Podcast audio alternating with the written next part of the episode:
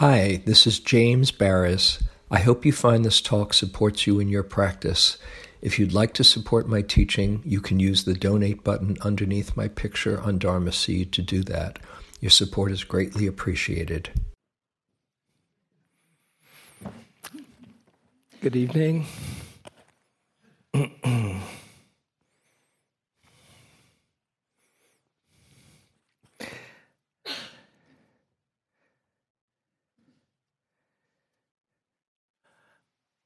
I want to talk tonight about transforming suffering into happiness. Sound good? And I want to hopefully explain how that's what you're actually doing here and have been doing here for this whole 5 days in this practice. That's what we're doing. But I want to explain how that works. It's been mentioned a number of times about this quality of the second foundation of mindfulness, known as Vedana. And I'm not sure if the word has been clarified or spelled out here in the hall. Vedana, V-E-D-A-N-A, which is the second foundation of mindfulness. After mindfulness of the body, the Buddha then said, take a look at your experience, and if you look, not even carefully, if you just look with some awareness, you will see that every moment has a quality of either being pleasant, unpleasant, or neither pleasant nor unpleasant, otherwise known as neutral. And he said, if you can really tune into this, it's a very profound doorway to liberation. And that if you understand a skillful response, not only being mindful of it, but choosing, well, the mindfulness itself helps you choose a wise response, then you are heading in the direction of happiness and well-being. The three roots of suffering, as they're called, you've probably heard these big three: greed, hatred, delusion, otherwise known as attachment, aversion, ignorance. Same thing. The three roots of happiness are their opposites: non-greed, non-hatred, non-delusion, or non-attachment, non-aversion, or non-ignorance. Those are the three roots or causes of happiness. The Buddha and Buddhist teachings like to put things in the negative. It's not this, it's not this, it's not this. See what you have left over. But there's a more positive way of saying this, and I came to a very important understanding in my own practice when, in the early days of this journey, I was fortunate enough to spend some time with someone who became one of my two main teachers, Ram Dass. I think I mentioned here, I read Be Here Now And that changed my life. Oh, I'm not alone. And I am seeing the possibility of freedom. And that was what brought me to see him in person and then meet Joseph, my other teacher, my main Dharma teacher, Joseph Goldstein. And Ram Dass, his guru, Neem Karoli Baba, otherwise known as Maharaji, had three instructions, three simple, profound, not so easy, life-changing instructions. Love everyone, serve everyone, remember God.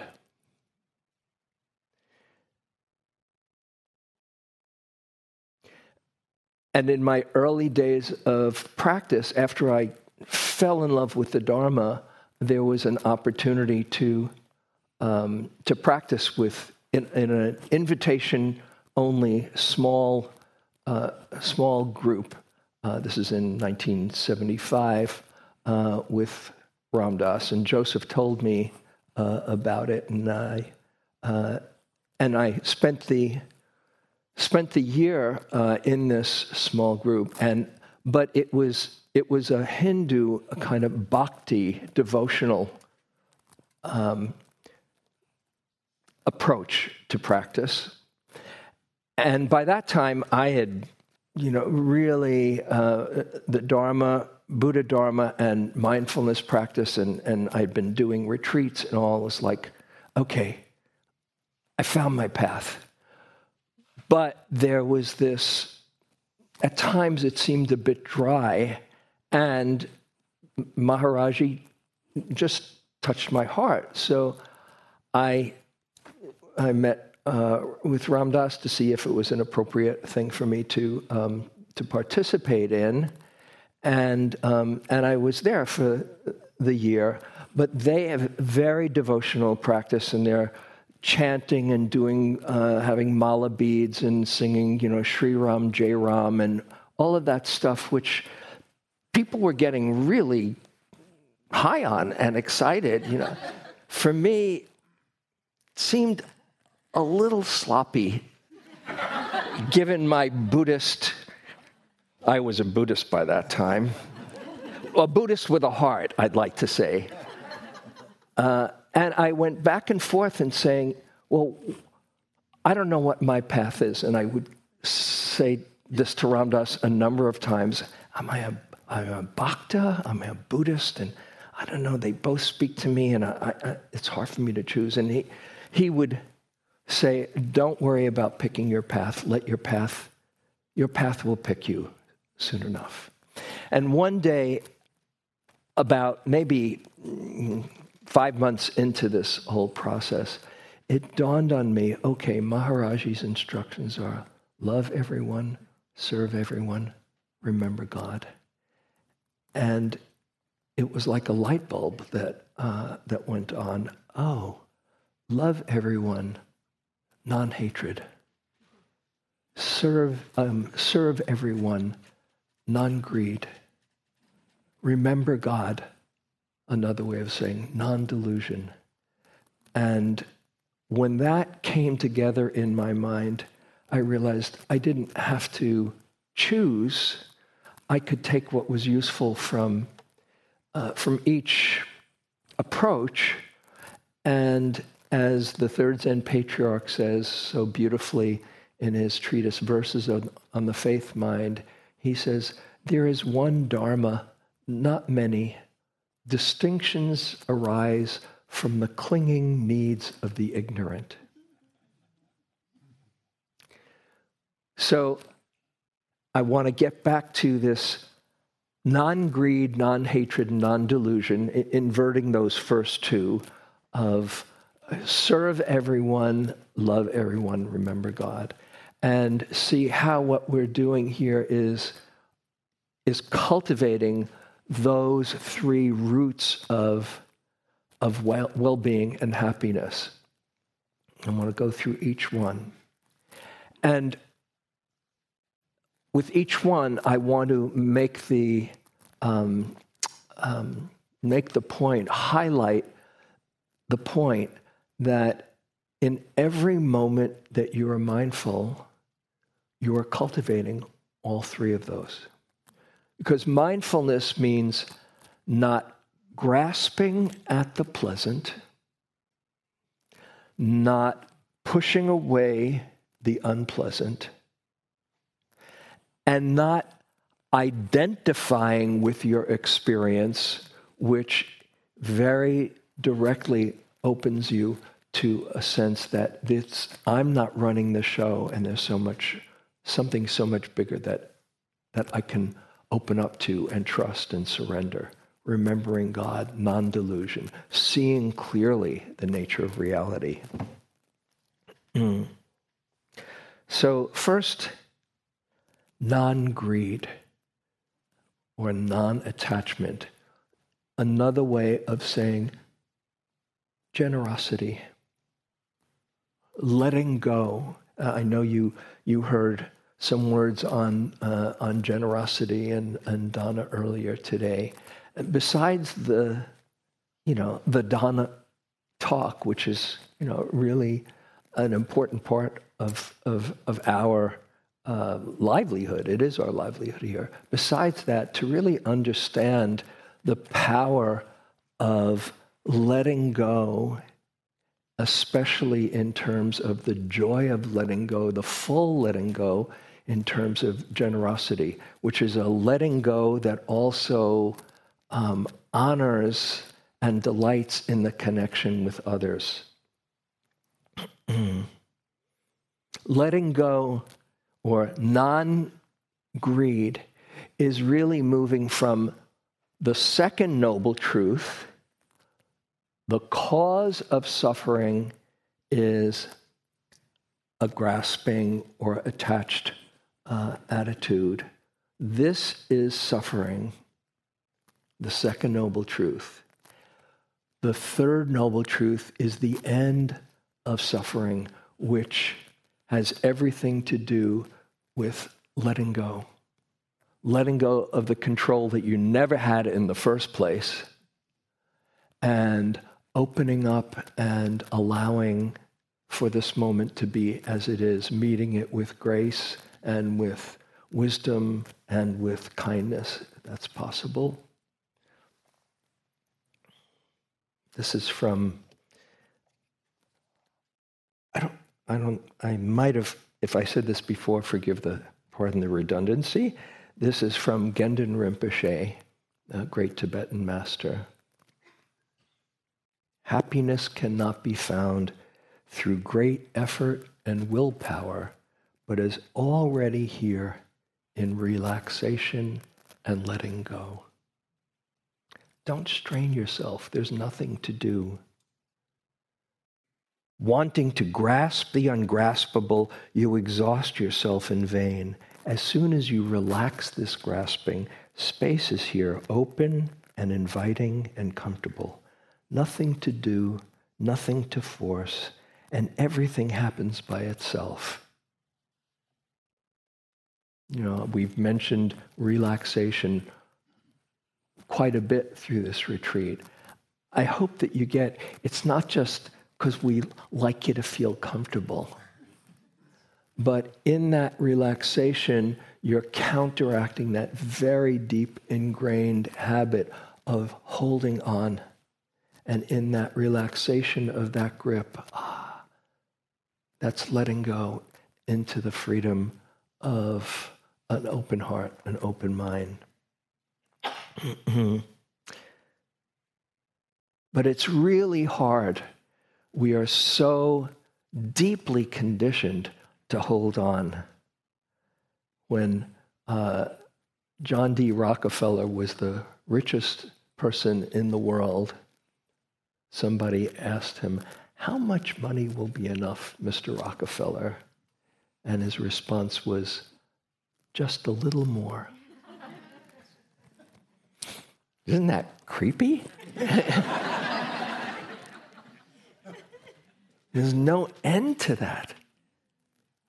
This is from P.A. Payutto, a wonderful Buddhist scholar who talks about the power of moderation, matanutta, an awareness of that optimum point where enhancement of true well-being coincides with the experience of satisfaction. Consumption balanced to an amount appropriate with well-being rather than to the satisfaction of endless desires. In contrast to maximum consumption leading to more satisfaction, we have moderate or wise consumption leading to well-being. Doesn't that make sense? You know, to know when it's just enough, and we as a species have to figure this one out, because if the disease of more keeps running, our idea of happiness and well-being in a in a finite world with limited resources, I guess where this is heading. So to see, oh, what's the amount that I can feel satisfied, fulfilled, and not need more? And when you have enough, what do you need to do? What can you do with all the good fortune, if you're fortunate enough to have prosperity, but to give to others? And giving feels really good. I was reminded, we were talking the other day, it came up a story of one of my early days on retreat, where I saw the power of generosity. I was doing the dishes at IMS, doing the pots. I had been assigned, not volunteered. I'd been assigned the pot washer, and there was like loads of pots, and I just wanted to get to the sittings and practice. I was really on fire in those days. Here I had all these pots in the way, and I was really feeling sorry for myself when out of the staff room comes the manager with a piece of something in aluminum foil, and he looks at me doing what he thought was diligent service, and he said, "Here, this is for you." I did the pots really quickly with a whole other motivation. What's in that? And I did the pots, I did them well. There I was on, now I had to do them from a place of service. Okay, I'll do my service here. And then I opened up the foil, dried off my hands, opened it up, and there was this big piece of cheesecake with glaze and nuts and like sent from the heavens. At that point, an extra slice of bread at tea time was a huge deal for me, right? And there was this big, and it was big, so it just seemed like too much to even eat the whole thing by myself. And you probably have seen there's a kind of spaciousness and gratitude that starts to happen as you can keep on doing this practice. So, and it was big, so I broke it into 4 different pieces. 1 for me, and 3 for some yogi friends. In those days at IMS, they weren't washing they didn't put all the dishes through the sanitizer. You had your own dishes in your own place, so you knew where everybody's dish was. Right? There's not that much else to do on a 3-month retreat. You just, you know, oh, that's where so-and-so's dish is. And I put it in 3 friends' dishes, one of whom was Mr. Cohen. Right? And I ate my piece really mindfully. It took about 2 minutes, 3 minutes. Because I was slow, just and I waited for tea time to see each person with their jaw drop. Mr. Cohen broke his piece and put half in another friend's. And the reason I tell this story is that this is 44 years later, and I still feel connected to 5 other people through one piece of cheesecake. Because that's how it works. The generosity is our currency of caring. It's just stuff, but you feel connected. Can you think of something in your house? A cup for me. There's a cup on my bathroom sink that was given to me by my friend Roger at our wedding 40 years ago. Every morning, thank you, Roger. Thank you, Francis. You know. Can you think of something that you have, a cup, a sweater, some kind of gift that somebody gave to you? And when you use it, you feel that connection? Isn't that great? Isn't that amazing? So it's our currency of the connection that we have to each other. It feels really good to share. And even more as we practice and we want to share our good fortune and our caring for the world, a whole other level of generosity, of non-greed, is sharing our caring for this world and for each other. And I want to say just a few words while on this topic of the joy of engagement. Your practice is not just for you. If it is for you, I'm going to reduce my stress. I'm going to chill out. Right? If it stops there, it's very limited. But you probably have seen, if you've done this for any length of time, or just in your own heart, how you're moved by giving even more than receiving. There's a line I love. I don't think I shared it in here, from Shantideva. I shared it in one of the groups. Shantideva wrote the Guide to the Bodhisattva's Way of Life, the Dalai Lama's Bible, basically. And there's this one line that I love. He says, "The miracle of awakening lifts us above poverty into the wealth of giving to life."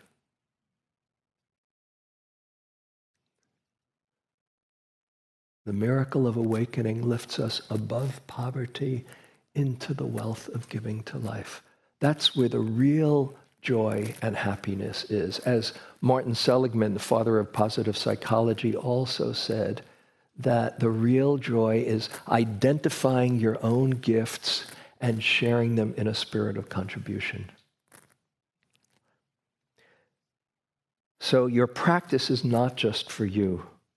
This is from Bhikkhu Bodhi, who is the premier translator of the Pali Canon, all the thick books, the middle-length discourses and the connected discourses, and there's the thick references of all the Buddha's suttas and the Pali Canon as it's been preserved. And that's Bhikkhu Bodhi, who's done most all of those translations. Brilliant scholar. Also, in the last 20, 25 years, a very inspiring activist who started Buddhist Global Relief that I give to every year, that has raised hundreds and hundreds of thousands of dollars for hunger, education of young girls in underdeveloped countries, and really very inspiring guy. This is from his essay, A Challenge to Buddhists. I read this most every retreat because I think it's so important. He says, "If Buddhism in the West becomes solely a means to pursue personal spiritual growth, I'm apprehensive it may evolve in a one-sided way and thus fulfill only half its potential. attracting the affluent and the educated, it will provide a congenial home for the intellectual and cultural elite, but it will risk turning the quest for enlightenment into a private journey that, in the face of the immense suffering which daily hounds countless lives, can present only a resigned quietism. The special challenge facing the Dharma in our age is to stand up as an advocate for justice in the world, a voice of conscience for those victims of social, economic, and political injustice who cannot stand up and speak for themselves. And I would put in planet Earth, which he very much would agree. This is written in about 15 years ago. This, in my view, is a deeply moral challenge marking a watershed in the modern expression of Buddhism. I believe it also points in a direction that the Dharma should take if it is to share in the Buddha's ongoing mission to humanity. We're at a unique moment in time where my friend Terry Patton, this is one of my signatures. I never, you know, people would have their little sayings at the end of an email, and I never got into that, but I joined the club this past year. This is my friend Terry Patton from New Republic of the Heart, who Terry is no longer with us, a really beautiful, wise being. If the measure of a human life is a chance to have a significance that extends beyond itself, then we've hit the jackpot.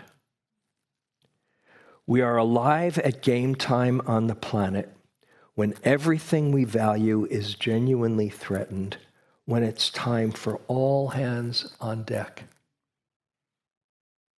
And another signature underneath that is Belvie Rooks, a beautiful wisdom teacher who was here for one of our climate days. And she said this line that has stuck with me ever since: "This is the moment we were born for." Instead of, "Oh no, how did we get it? How do I get in this? Another lifetime would have been better. Well, it would have been so." This is the moment we were born for, because we have the medicine.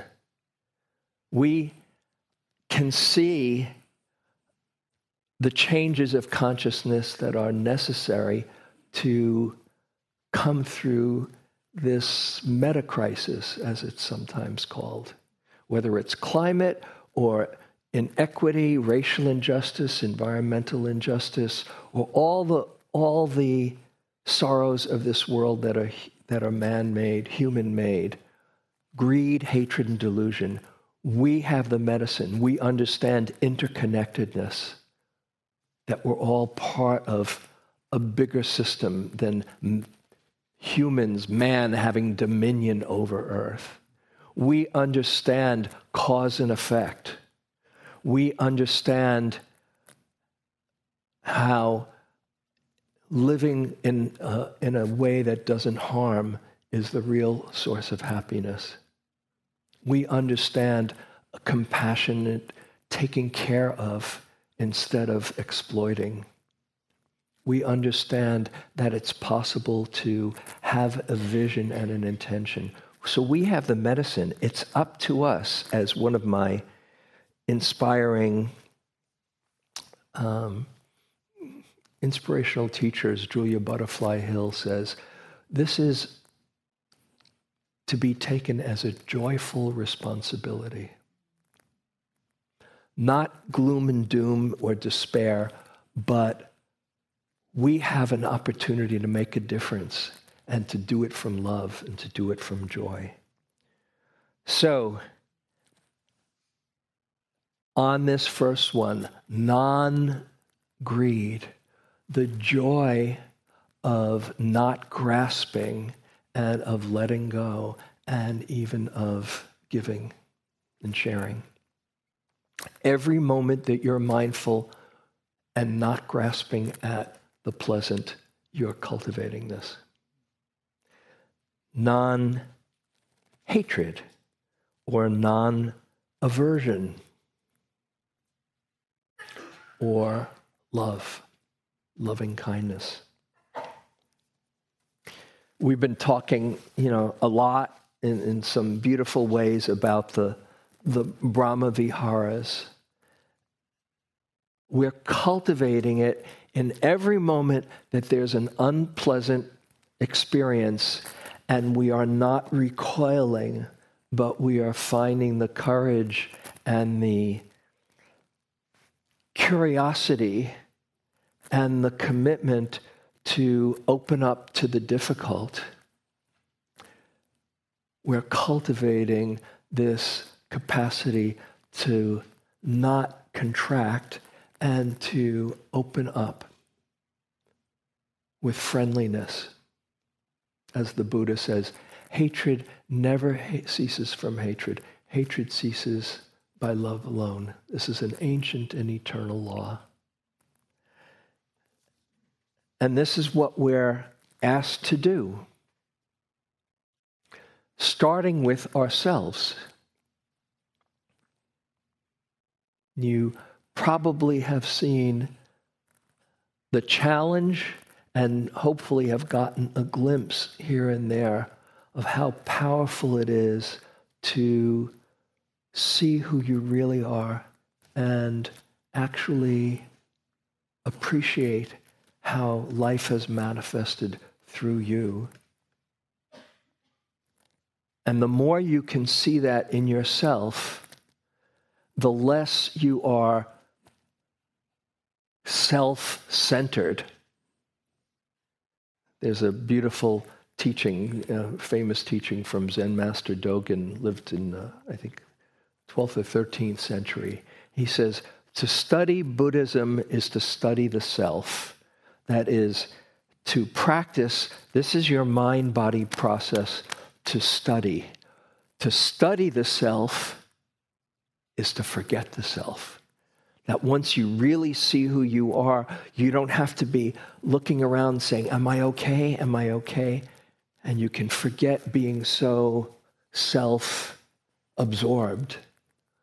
To forget the self is to be intimate with all things. So it starts with getting who you really are. This non-hatred or non-aversion right here.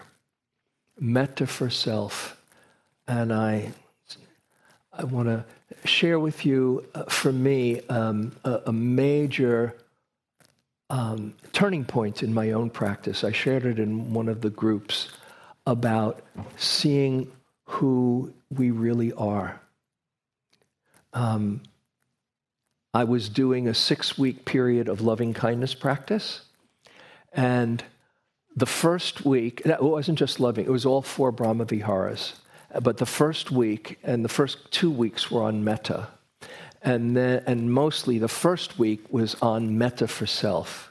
I said, okay, I'll do it, And I did it, and it was going along okay. By that time, I wasn't giving myself that hard a time. It wasn't great, but it wasn't so bad. It was kind of mediocre self-metta, good enough. And in the middle of this, somebody came to my mind who I knew really loved me. There was no doubt about it. And I thought to myself, this would be so much easier if I could just see what they saw. And then I said, well, what do they see anyway? Why do they love me so much?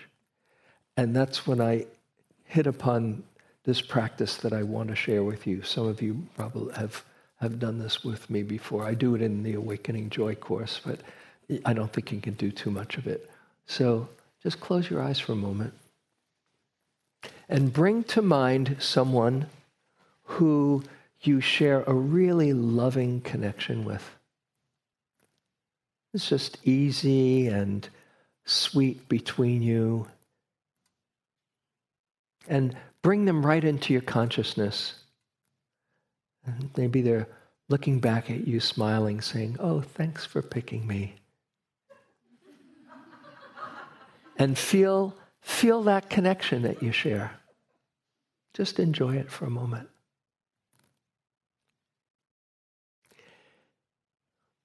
And now I'd like you to imagine inhabiting their reality and seeing through their eyes who they see when they're with their friend. What touches them about you? Your playfulness, your kindness, your sincerity, other qualities that you might have. Take it all in. Why do they enjoy you? And what do they wish for you? Probably for you to see all the goodness that they see. You might imagine what they would wish for you. Oh, I hope you see what I see.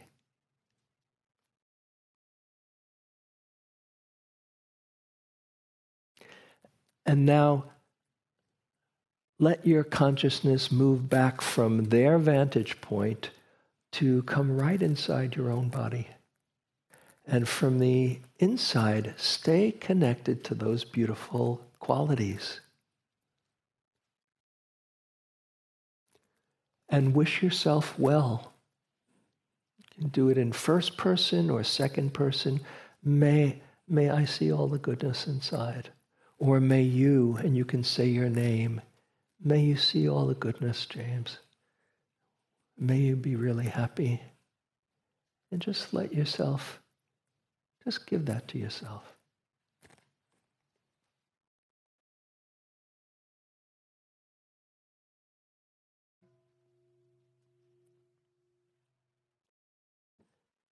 If you could just even get a glimpse of what your friend sees, you can't pretend anymore. Then it's just a matter of keeping on remembering who you really are. Because if you haven't gotten to this really embracing yourself, you're the last one to see what everybody else sees. You see it through the filter of, oh, but I know this crazy mind, or I know this. You don't think they get you, but they get you better than you do, chances are. And if you met somebody who really understood you, who really enjoyed your sense of humor, who really had similar tastes, who really understood your take on life, who really got you, how would you feel about meeting somebody like that? Wouldn't it be pretty neat? There's one person that gets every joke that goes through your head. Only one. Unfortunately, they're right inside your own body, but if you met yourself from the outside, you'd be saying, where have you been all my life? What a neat human being. So it's time to see what everybody else sees. And the more you see it, the more everybody gets to experiencing all those beautiful qualities. When that happened to me and I got it, it wasn't that I was some kind of great saint, holy man, amazing human being. It was just, you're a good guy. That was it. That was all I needed. You're a pretty good guy. Who knew? So it starts with getting who you really are and seeing all those beautiful qualities. And from there, then you can also start to see it in everyone else. The good, the bad, the ugly, the beautiful, And sure, some people it's really easy to see, and some people it's not so easy to see. Believe me, I know. I'll share with you a teaching I got from a 13-year-old from Trinidad when Jane and I were invited there to share Awakening Joy to the educators in Trinidad by this person who was very influential. And his daughter, whose name was Lael Ann, said, We got into having a just really fun time together, all of us. And she said, "Oh, by the way, I'm working on an invention that I think might lead to world peace."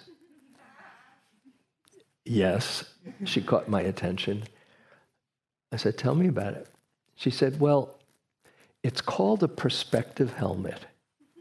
You put it on, and immediately you understand the perspective of the person that you're speaking to."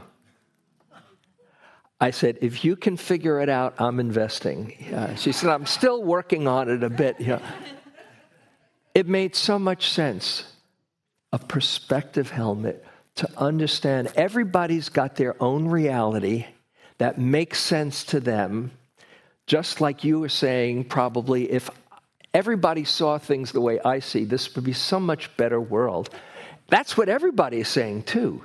Even the most wounded, hard to understand, everybody's got a reality that makes sense to them based on their causes and conditions and experiences and genetics and all of those things. So that's a big practice, to see the divine in everyone. Like they say in Namaste, in Hinduism, you greet each other. The divine in me sees the divine in you, where we're the same. So that's different levels of loving kindness that we can practice in the Brahma Viharas here. There's one other level that I want to share, and that is what got you here, or what keeps you coming back, your relationship to your spiritual life. And again, I want to share another story that if you've been with me before, you probably have heard on retreat. Going back to that first year when I was seeing whether it would work for me to be part of that devotional scene that Ram Dass was having. And I went to meet him to have a conversation just to see if it fit, because we both knew. I said, I'm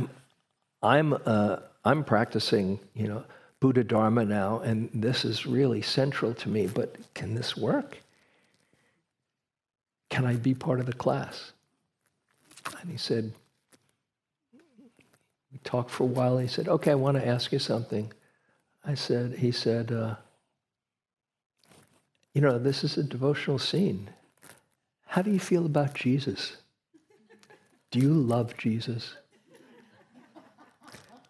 I said, "I like Jesus."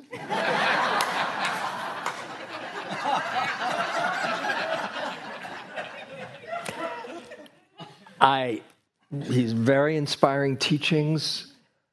I don't know if I love him the way I sense you would like me to. He said, "Okay. How about Krishna? Do you love Krishna?" I like Krishna. Just that expression of celebration and dancing with life. But I can't say I'm a Krishna devotee. And then he said, "All right, well, let me ask you, do you love God?" And I said, I was raised Jewish, as he was, and whether it was some Jewish kids, some Bible kids book with pictures, but in my mind, God was this really powerful, scary man with a big beard and a book and a pen saying, "You're going to have a good day," and you're not. So instead of the love of God, I have more a fear of God. But when I hear the word God, I translate it as the Dharma, which to me is like just the perfection of it all, the mystery of life. And so that makes sense to me. And he said, "Okay, well, let me ask you, do you love the Dharma?" And with that, there was no hesitation. I said, "Oh, yeah." He said, "You sure?" I said, "Absolutely." And he said, "Have you ever told the Dharma that you loved it?" I said, no. And he said, well, go ahead. I said, what do you mean? He said, say, I love you, Dharma. I said, really? And he said, I'll say it with you. I said, go ahead. And I felt completely like a jerk in saying, I love you, Dharma. And he said, I love you, Dharma. He said, keep saying it. I love you, Dharma. He said the same. And about the third or fourth time, I said it, and I really felt it. I love you, Dharma. At that point, tears started rolling down my cheeks, and he said, oh, there's hope for you yet. You can be in this class. And it's something that we all, I think, would be served by getting in touch with how much, whether you call it the Dharma or practice or the truth or consciousness, how much you've been touched by whatever it is that brought you here, especially if you've been practicing for a while. You've heard something that you can't ignore. And the more you can get in touch with this, sada, to put your heart into this, rather than just cerebral understanding of ideas, the more juice you have for practice and the more you want to throw yourself into waking up. And so I really invite you to stay connected to how much you're touched by the practice. And whether you call it loving the Dharma or whatever words speak to you, stay connected to them. Every moment that you are experiencing an unpleasant moment and you don't shy away or complain or contract, you are cultivating a friendliness and an open-heartedness and love. So now we get to non-delusion,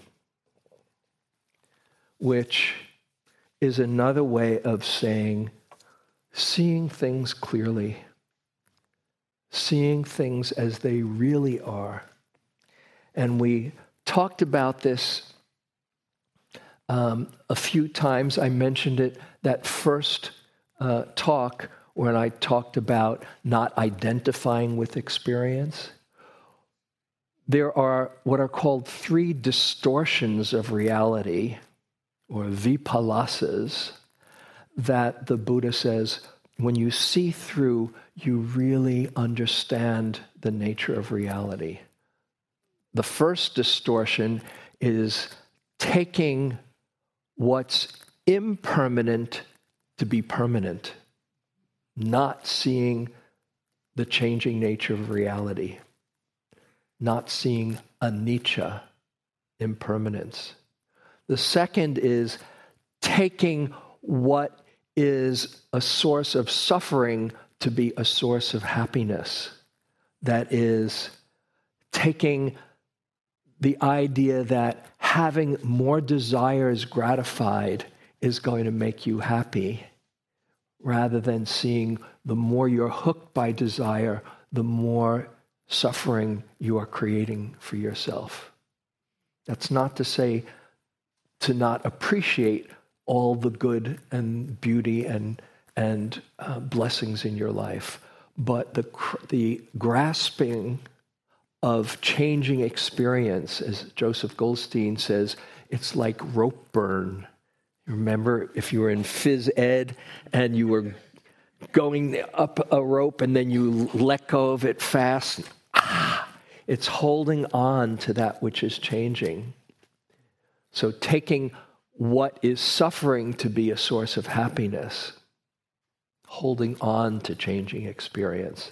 And the third is taking what is basically a selfless nature of reality, you, to be some permanent self to whom life is happening, instead of seeing, as we did the other night, the fluidity, the selfless nature where you are a process. And when you see that, you feel connected with all of life. And it's not about me. You are part of everything. This is from a poet I love, who I've just discovered in the last few years. His name is Daniel Bayless. He says, "You are but a collection of atoms working together in temporary harmony before being dispersed back into the universe. Your earthly task is to help these atoms radiate. Imagine the simplicity. You need not achieve anything but gently glow." I'll read it one more time. "You are but a collection of atoms working together in temporary harmony before being dispersed back into the universe. Your earthly task is to help those atoms radiate. Imagine the simplicity. You need not achieve anything but gently glow." How beautiful. How simple. And maybe you can get a sense of the freedom that comes when you are not so constricted and feeling separate from everything. That's not to say you don't exist. On a relative level, I pinch my skin and you don't feel it. You have your identity and your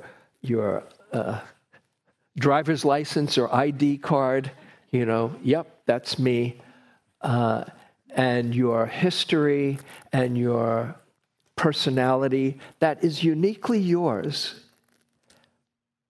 but a temporary coming together of reality.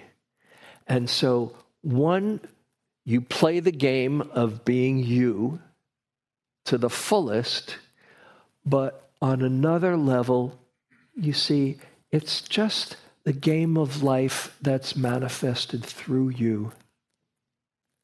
And when you see that it's just life manifesting through you, then you don't have to feel so defensive or hoping that everybody will see, oh, look at me. You can just celebrate your uniqueness, but realize, as I like to say, it's yours and not yours. This is from Martha Graham, the wonderful dancer, choreographer, saying to Agnes de Mille, another great dancer who she was a mentor for. She says, "There is a vitality, a life force, a quickening that is translated through you into action. And because there's only one of you in all time, this expression is unique. And if you block it, it will never exist through any other medium and will be lost. The world will not have it. It's not your business to determine how good it is, nor how valuable, nor how it compares to other expressions. It is your business to keep it yours clearly and directly, to keep the channel open." To keep it yours clearly and directly, and to keep the channel open, to let life play itself through you. And that is a whole other level of understanding, seeing through delusion. It's just life expressing itself through this form called you. To celebrate it, but to not take it quite so seriously. To watch the movie of your life and play it, dance with it, instead of feeling this is a zero-sum game and will I win? How could you lose? Your life. And you, as one text that I've been hanging out with lately that I love, this Kashmir Shaiva's a text, there you are born, you are manifest, you are here for a while, and then you are reabsorbed. What a different way to go through life, to play the game of being you. It's the only movie in town, so you might as well play it to the fullest, but to play it with some lightness. That other perspective makes all the difference. And every time you are mindful and you do not identify with your experience, my sadness, my pathetic loneliness, my self-judgment, my unconditional love. My unconditional love is better than your unconditional love. It doesn't make any sense.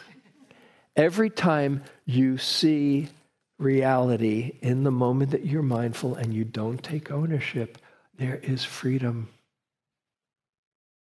The miracle, the magic of awareness. So I read this one last offering from Dana Falls, my favorite Dharma poet. She says, settle in the here and now. Reach down into the center where the world is not spinning and drink this holy peace. Feel relief flood into every cell. Nothing to do, nothing to be, but what you are already. Nothing to receive, but what flows effortlessly from the mystery into form. Nothing to run from or run toward, just this breath, awareness, knowing itself as embodiment. Just this breath, awareness, waking up to truth. Awareness, knowing itself by Dana Falls.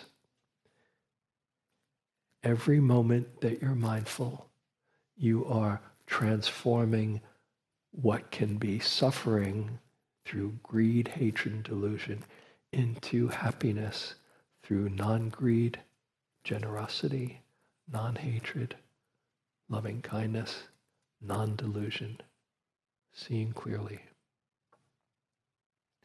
So let's sit for a moment.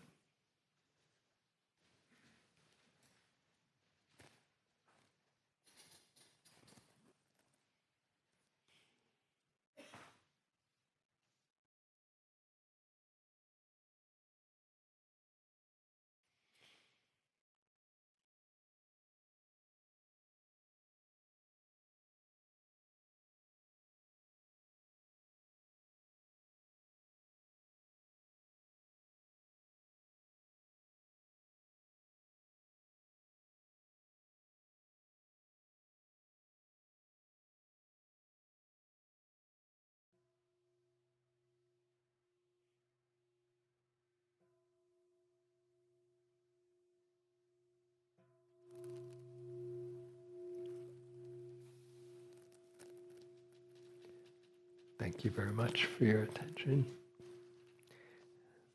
So we'll have, as usual, a half an hour for walking, and we'll come back for another sitting. Do you have an offering?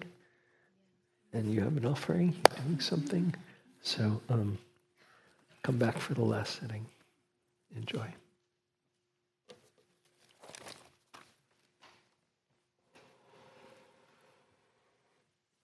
Yeah, and you can, you're welcome to leave. It'll take a little while to get out.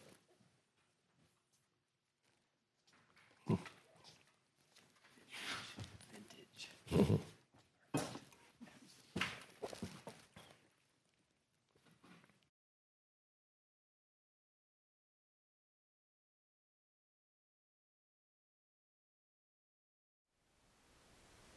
Thank you for listening. To learn how you can support the teachers and Dharma Seed, please visit dharmaseed.org/donate.